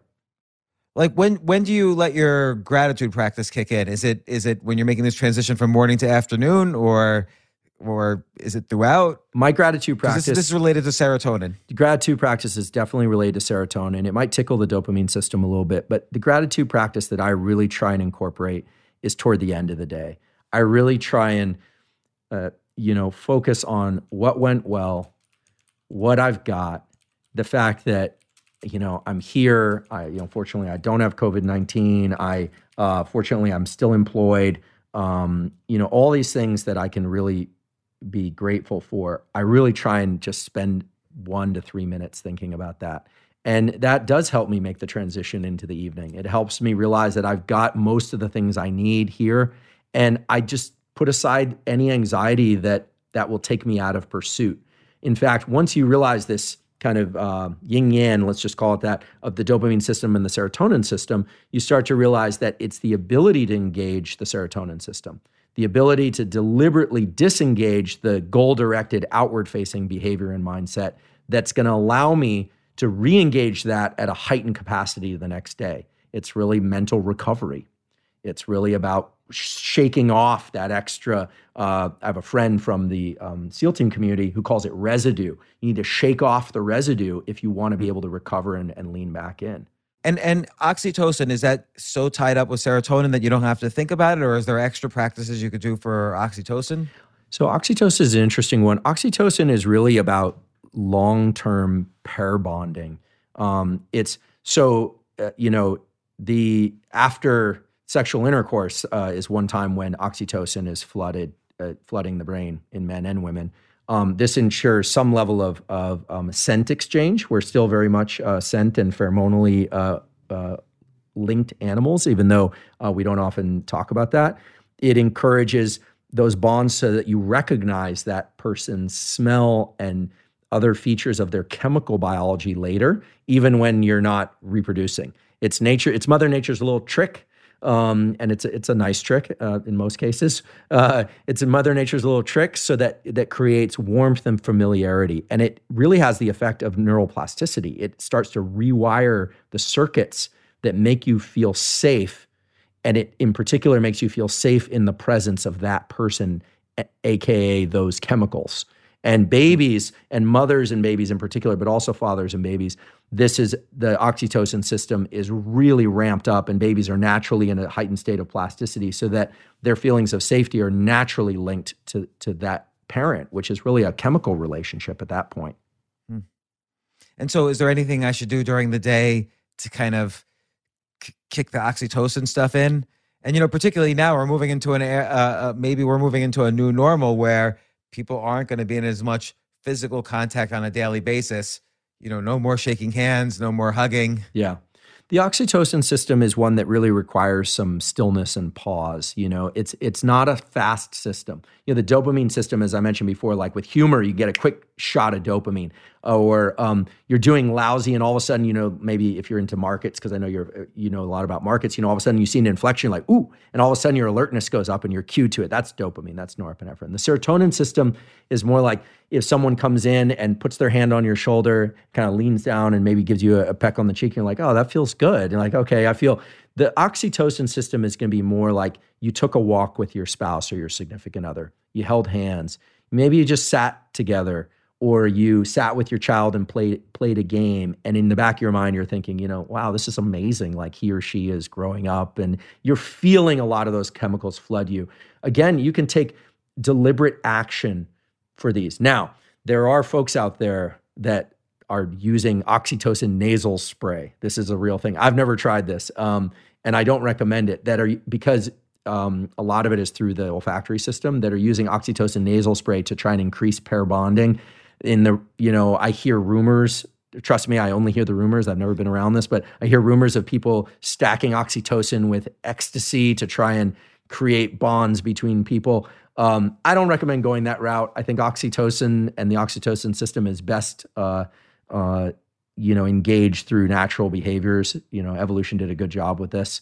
Um, i can mention you know I, i'm not uh, i don't work on this and i'm, I'm i don't I don't do it myself, but the ecstasy, I, since I mentioned that drug, is a very synthetic compound. It doesn't match any of our natural biology, and it's designed to trigger increases in dopamine and serotonin simultaneously so that you strongly reinforce the pursuit of whatever things are happening in that immediate environment. It's like a tight loop whereas between dopamine and serotonin that normally doesn't exist. And there's some very interesting clinical trials that are happening right now with MDMA for um, intractable depression and for other stuff done by the MAPS group and done out at Johns Hopkins. So it's going to be really interesting to see what the results of those are. But those are complete, that's a very synthetic, artificial situation.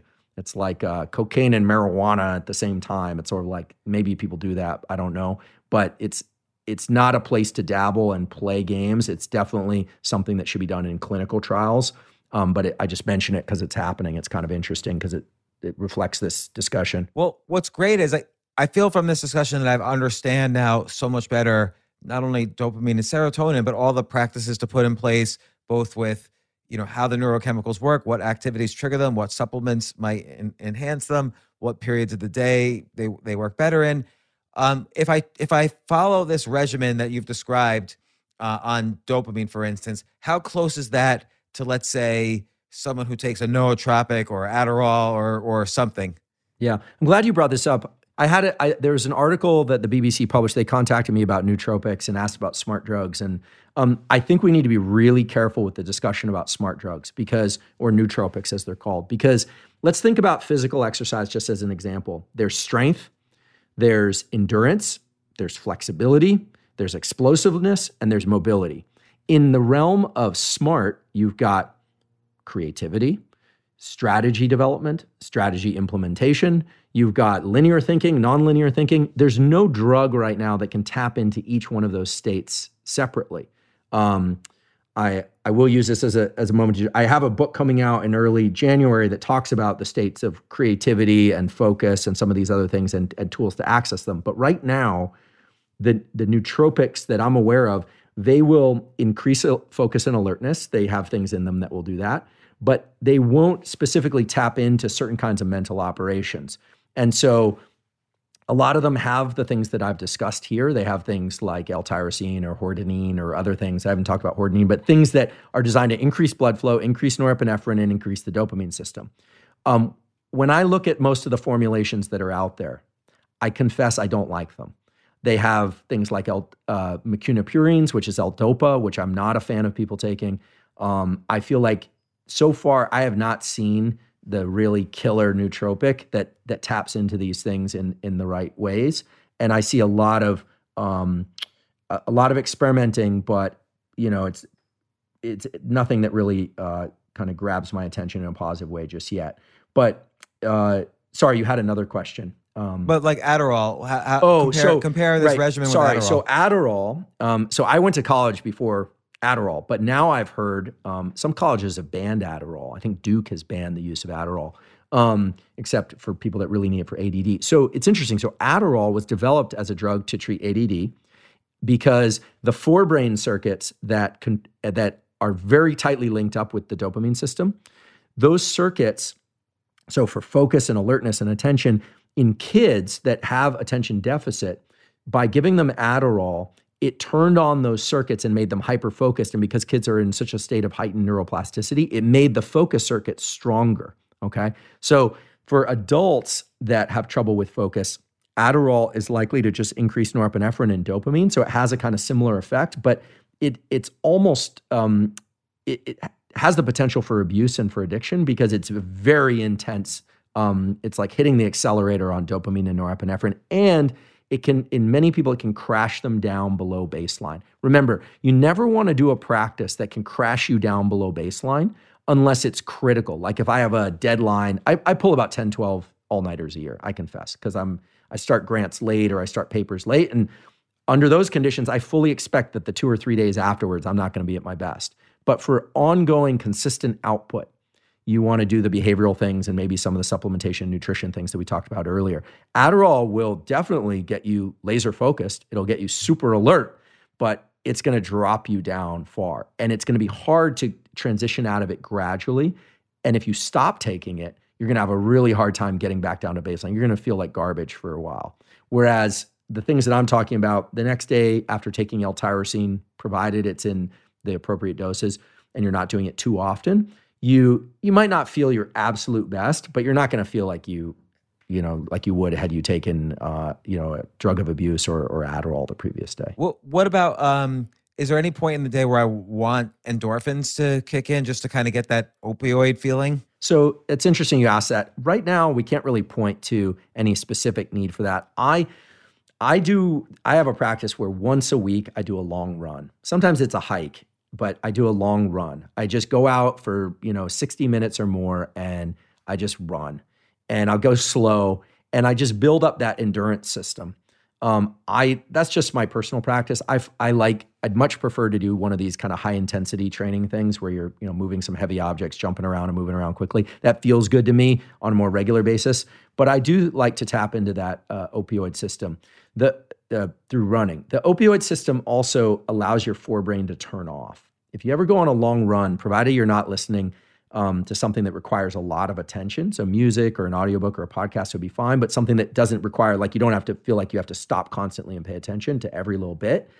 Then the forebrain tends to kind of shut off and you get into these kind of pseudo sleep states. So things like flotation tanks, meditation, yoga nidra, long runs, they tend to turn off the forebrain and they take you out of linear operations. What I mean by linear operations is when you're anticipating what's going to happen next, what am I doing in relation to that, and how can I maneuver in the best way possible. Uh, just as an example, it used to be that going to the store to buy groceries was a kind of you could be on the phone, you were kind of in a, it was almost like a little bit of a dream. You're grabbing things off the shelf, you're kind of looking at things, you move through, you might talk to somebody or not. Now it's all hyper linear right? It's that like you have to pay attention to where other people are, wait your turn in line. Do they have a mask on? Are they coughing? Or did they touch something? And then you don't want to be in constant mode of linear operations, no matter what they are, because they're taxing. You want to devote those linear operations to the things that matter most to you, the big builds in your life, the big business builds, the big, you know, creative builds. So in general, a long run for me is my mental reset to kind of turn off my forebrain and allow me to shift back into the week. That's why I do it on Sundays. Yeah, I think this is a great guide overall to kind of how to manage the different mental states and stay in control of them rather than them controlling you. Uh, let, let me ask you this is like more, it's going to sound a little stupid, but is a situation that kind of occurs in my life over the past 30 years, and it's going to sound odd. So, whenever I, I find whenever I'm unhappy in a life situation, I'll get addicted to one thing in particular and I can't stop. And it's playing one minute chess online. So I have to play, I'll, I'll just play 24 straight. If I, let's say it's like 1992, I was unhappy in a relationship and I just started, I would just start playing 24 hours a day of one minute chess. So in, let's say a chess game is 40 moves. So you're making a move every, uh, you know, three quarters, three quarters of a second or a second and a half. And uh, and I would just play over and over and over again, and I wouldn't be able to stop. And I always would recognize, I recognize over time that oh, I only tend to do this when I'm unhappy, and it seems related to somehow like some need for this quick dopamine fix over and over and over again, and then that feeling of more that you were describing. Yeah, because maybe I wasn't happy with my here and now. Yeah, I think it's an adaptive um, thing that you were that you're describing. It takes you into a mode of thinking, hey, wait there once you can re-engage that circuit just like people that you know get up and engage in a practice that's not directly related to their larger goal but it re-engages the goal directed circuitry. It redirects the control circuitry. It's it's a it's a small but um, not insignificant way of taking control of your neurology. And i think what's nice about it because um, i don't know how to play chess so i have chess envy. I have always wanted to learn how to play chess. Um, what's nice about it is that you're 100% in control of it. It's got a beginning, a middle, and an end. It's only a minute. The stimulus very fast. Its stimulus is very I'm fast. I'm going to win or lose right away. Look, for me, there's certain music, right? I mean, I'm a human being. I've had my lows and, uh, you know, I have had life events and lows. And there have been times when I have to return to a particular, you know, particular genre or, or of music or listen to something and I realize it brings back my sense of possibility. Sometimes that music makes me a little agitated, maybe even a little angry, but you know, it gives me my fight back because there's nothing worse than being back on your heels. My I have a, a good friend who was in who did 9 years in the SEAL teams. His name's Pat Dossett and he has a great saying. He always says, "Keep your center of mass forward." Just keep your center of mass forward. And sometimes that is even just by doing the dishes, right? And I love that because I said, What's that really about? And he said, Well, when I, he was describing himself, he said, When I wake up in the morning, there's always the potential to get mentally back on my heels. And I said, Really? Like, I, I didn't know that he did that. And he said, Yeah, you know, I could end up mentally back on my heels. But if I get up and do something, I've got my center of mass forward. And just by rewarding myself internally for having my center of mass forward, then I tend to lean forward more and more. And incidentally, he's remarkably good uh, he has a family. He's got you know young twin girls. He's you know he's happily married. He's very good at being center mass forward, hard driving from 5 a.m. or so. He's an early riser. We do these long swims together in the morning until about 6 p.m. And then he's still center mass forward, but it's about dinner, connecting with his family, getting the house tidy for the next day. and transitioning into a, a really good night's sleep. Very regimented, but so center mass forward doesn't always mean in rabid pursuit. You know, sometimes um, it's center mass forward on a Netflix show that you want to watch. It's like, I'm going to do this and I know it's good for me, but you're in control of it. So I love the one minute chess example. Um, we all have our own. Except it would be too, it would be too addictive for me. Like it was really just about getting the, I couldn't even play five minute chess. That was too slow. It was really about getting constant feedback so, somehow. So dopamine can serve as a, as a bit of a ramp or it can serve as a bit of a of a tunnel that you can go down. So what it sounds like you were ramping off dopamine and then going and then going into other things.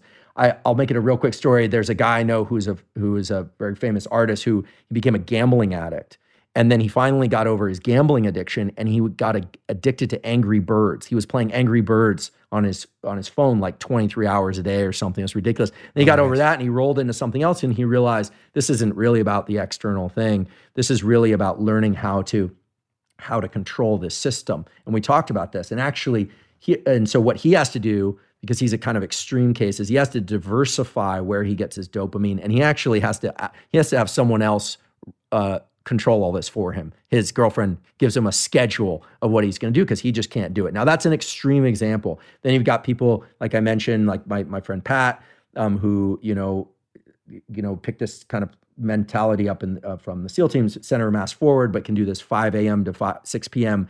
very regimented, 6 p.m. to bedtime, very more relaxed mode. People are different, but everyone I think can work with the dopamine and serotonin system. We all have them. We're all born with them, and some of us are a little asymmetric, right? Uh, you know, some people have been over exercising one or the other, and they might want to pursue um, the thing that they're not so proficient at. And so, hopefully, we provide I, some tools for that. I, I like that kind of diversifying the sources of dopamine. And I think that's what I was lacking then. And so I kind of just attached myself to the one thing where I knew I can get like dopamine very quickly over and over again. Well, remember, the, the reason I say that addiction is a progressive narrowing of the things that bring you pleasure is because mm. it maps onto the neurobiology. And I'll even go a step further since we're having this discussion. And um, I, I see if addiction is a progressive narrowing of the things that bring you pleasure, enlightenment to me is a progressive broadening of the things that bring pleasure. I don't know about true enlightenment in the kind of Buddhist context or in any context, but then again, I don't know anyone who can put a strict definition on enlightenment because it's not a medical phenomenon. But from my life, you know, my experience in my life, the more things that can br- bring me pleasure, the more sh- certain I am that I can be in pursuit of pleasure from things that are outside my immediate sphere of attention and existence, or not uh, outside the immediate sphere of my attention and grasp, and that I can move toward, as well as the things that are that I already have and that I can look to at any moment if I want to feel good. Well, uh, Professor Andrew Huberman from Stanford, neurobiology, neuroscience. Uh, it's been so great. I've learned so much, and I'm definitely going to start applying 100% of these techniques. I'm going to order supplements. I'm going to do my dopamine in the morning, my serotonin later in the day, start kicking in GABA to sleep at night. And I've, I've written a ton of notes, which I'll summarize in, in an article to go along with this podcast. But your book's coming out in January, so you have to come on a couple times before then. So we start seeding the book because I want to hear now next about the neurochemistry of creativity. This is going to be interesting. Yeah. Well, um, first of all, thanks so much for having me on again. I, am really enjoying our conversations and um, and greatly appreciative. Uh, definitely read the that you know approach the L-tyrosine with caution. You know, don't don't do it every day, James. I don't want you uh, you know treat your dopamine system with care, but um, but do keep me updated how uh, they work for you and your sleep and your focus and your attention. You already seem to have a lot of energy and focus at, by my read, but um, do, I would love to. Yeah, but I, I burn out by later in the day, and then it's a matter of scheduling myself so that I can focus on the here and now mm-hmm. instead of you know just over scheduling too much later in the day. Great. Well. Um, I'm greatly appreciative of the opportunity to be on here again, and um, and thank you so much. Yeah, yeah, Andrew, thanks so much, and let's let's talk soon.